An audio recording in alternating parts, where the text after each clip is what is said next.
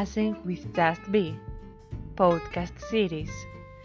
Γεια σας, γεια σας και καλώς ήρθατε στο τέταρτο επεισόδιο αυτής εδώ της σειράς των podcast, όπου θα μιλάμε για το αγαπημένο μας πράγμα πάνω στη γη, τα βιβλία. Welcome on board. Ελπίζω να είστε καλά, να είστε ασφαλείς και υγιείς, να αντέχετε και αυτήν εδώ την καραντίνα και ελπίζω να έχετε βρει το καταφύγιό σας σε ένα όμορφο βιβλίο το οποίο σας ταξιδεύει. Όταν σκεφτόμουν να...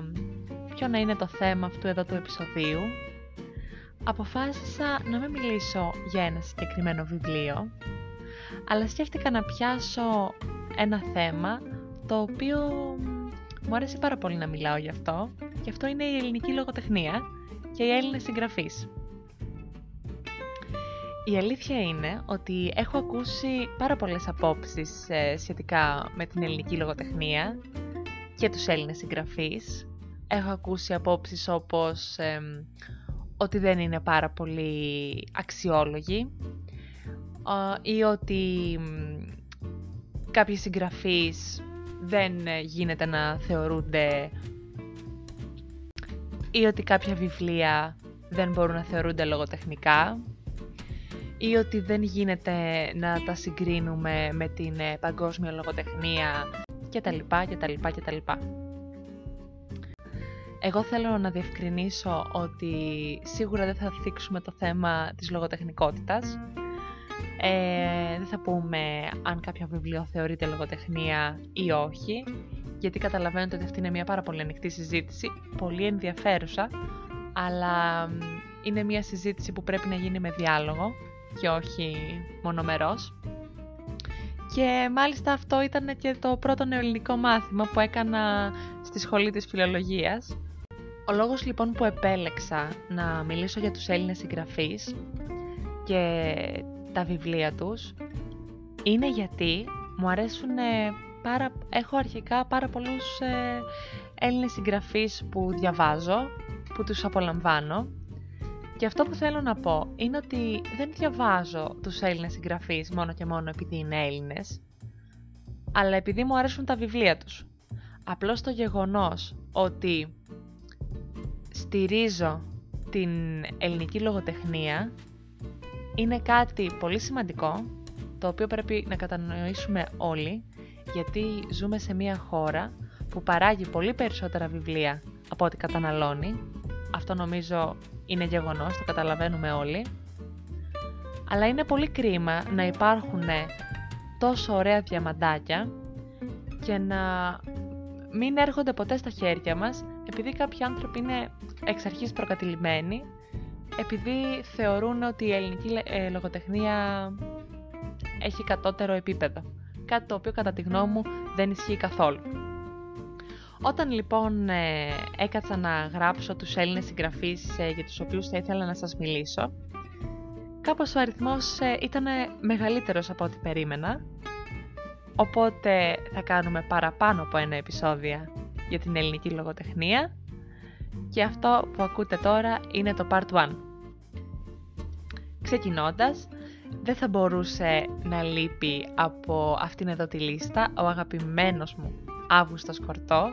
Νομίζω ότι είναι φανερό το πόσο μου αρέσει να διαβάζω τον Κορτό, γιατί αφιέρωσα και το πρώτο επεισόδιο αυτής εδώ της σειράς των podcast στο τελευταίο του βιβλίο.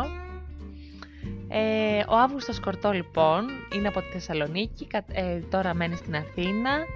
Από πάρα πολύ παλιά γράφει βιβλία. Εγώ διάβασα το πρώτο του βιβλίο νομίζω στο Λύκειο, ήταν το βιβλίο της Κατερίνας, και μετά από λίγο καιρό είχα πάει να δει και την θεατρική παράσταση, την Κατερίνα. Συγκλονιστική παράσταση. Αν ποτέ βρεθείτε κάπου που να παίζει η Κατερίνα, πηγαίνετε να τη δείτε, σίγουρα δεν θα χάσετε. Έχω διαβάσει το Μικρό Χρονικό Τρέλας, το Σκυλίσια Ψυχή και την, το τελευταίο, το Καλύτερη, χειρότερη μέρα της ζωής σου. Από αυτά δεν ξέρω ποιο ξεχωρίζω, γιατί τα τρία είναι αυτοβιογραφικά. Η Σκυλίσια Ψυχή είναι κάτι πολύ ε, διαφορετικό, είναι ένα μυθιστόρημα, αλλά η γραφή και η προσωπικότητα του Κορτό είναι παρούσα. Ε, εμένα μου άρεσε πάρα πολύ, αν και σε συζητήσεις που έχω κάνει με φίλους, σε κάποιους, για κάποιους δεν ήταν τόσο εύκολο ας πούμε, να το διαβάσουν. Ε. Ε, θεωρώ ότι σίγουρα παίζει ρόλο το ότι έχουμε συνηθίσει τον ε, Κορτό σε ένα άλλο είδος γραφής, αλλά εμένα μου άρεσε πάρα πολύ και έβγαλα κατευθείαν από το μυαλό μου ότι έχω συνηθίσει να διαβάζω αυτοβιογραφικά και αυτό είναι κάτι άλλο. Το έβγαλα εντελώς από το μυαλό μου, οπότε αυτό νομίζω ότι με βοήθησε. Ε, μετά τον Κορτό θέλω να μιλήσω για τον Γιάννη Καλπούζο, ε, που διάβασα, έχω διαβάσει μόνο ένα το βιβλίο, το Γυνάτι, που κυκλοφορεί από τις εκδόσεις Ψυχογιός και μου άρεσε πάρα πολύ. Έχει αρκετά έντονο το ιστορικό στοιχείο. Διαδραματίζεται εδώ στην ε, πόλη μου στα Γιάννενα. Γυρνάει πολύ πίσω, οπότε ε, μας μεταφέρει σε μια άλλη εποχή και γι' αυτό είναι και έντονο το ιστορικό στοιχείο. Πάντα βέβαια μέσα στο πλαίσιο του, μυθο, του μυθιστορήματος. Έχει γράψει πολλές ποιητικές συλλογές, πολλά διηγήματα. Ένα πολύ γνωστό του έργο είναι το «Η Μαρέτ» και το τελευταίο του βιβλίο είναι το «ΕΡΑΝ». Συνεχίζοντας, θα σας πάω στον Χωμενίδη, που διάβασα το βιβλίο του «Νίκη» πέρυσι. Εγώ για κάποιο λόγο το βιβλίο αυτό το ένιωσα πολύ, το ένιωσα πολύ, δεν, δεν ξέρω. Η γραφή του προφανώς με συνεπήρε. Ε, η Νίκη είναι η μαμά του, οπότε καταλαβαίνουμε ότι υπάρχει και ένα στοιχείο αυτοβιογραφίας. Έχει γράψει πάρα πολλά μυθιστορήματα, διηγήματα που έχουν γνωρίσει πολλές μεταφράσεις. Η Νίκη έχει μεταφερθεί και στο θέατρο.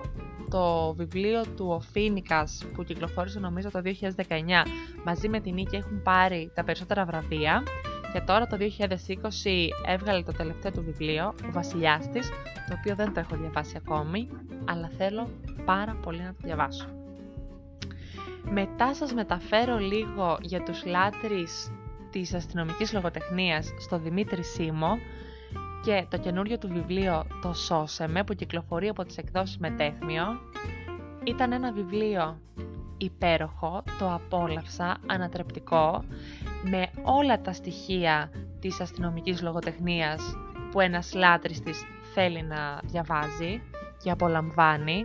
Μου άρεσε πάρα πολύ που όλη η ιστορία ε, διαδραματιζόταν σε ελληνικό έδαφος, οπότε αυτό κάπως γινόταν πιο οικείο για μένα, γιατί έχω συνηθίσει τα αστυνομικά μυθιστορήματα να συμβαίνουν κάπου ε, στη Σκανδιναβία.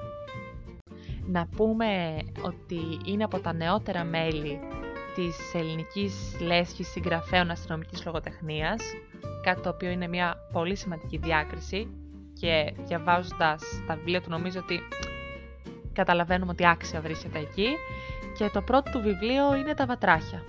Και τέλος θα κλείσω αυτό το επεισόδιο με την Μαρία Τσακίρη, η οποία είναι δημοσιογράφος και έχουν κυκλοφορήσει δύο μυθιστορήματά της, η Ιφιγένεια και ο θλιμμένος Σεπτέμβρης και τα δύο από τις εκδόσεις Ψυχογιός. Εγώ είχα διαβάσει πέρυσι το θλιμμένο Σεπτέμβρη, ε, το είχα κατατάξει κιόλας στα, στη λίστα με τα καλύτερα βιβλία που είχα διαβάσει την περσινή χρονιά.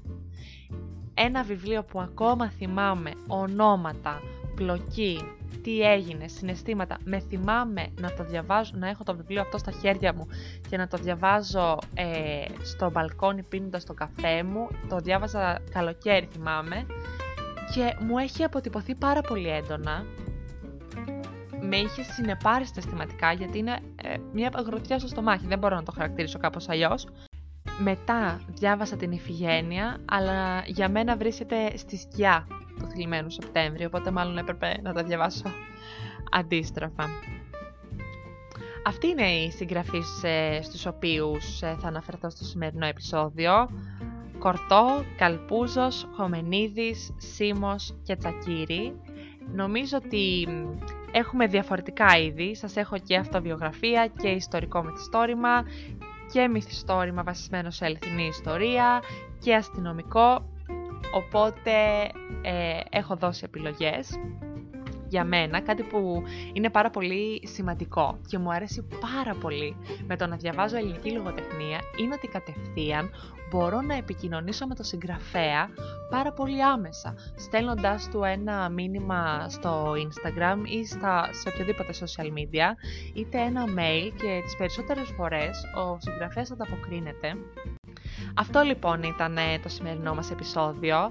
Θα επιστρέψουμε με τους Έλληνες συγγραφείς Part δύο, όχι την επόμενη εβδομάδα, λίγο πιο μετά. Ελπίζω να σας άρεσε. Θέλω πάρα πολύ να μου στείλετε μήνυμα και να μου γράψετε αν έχετε διαβάσει κάποιον από αυτούς τους συγγραφείς ή κάποιο από αυτά τα βιβλία που ανέφερα. Αν έχετε διαβάσει κάποιο βιβλίο που δεν αναφέρθηκε στο σημερινό επεισόδιο και μου προτείνετε να το διαβάσω, να το βάλω κι εγώ στη λίστα μου. Και εννοείται περιμένω και τις δικές σας προτάσεις για το Part δύο. Έχω ήδη αρκετά σημειωμένους, αλλά άμα μας αρέσει πάρα πολύ μπορούμε να το πάμε και Part τρία. Ό,τι θέλουμε θα κάνουμε. Ευχαριστώ πάρα πολύ λοιπόν που ήσασταν και σήμερα εδώ.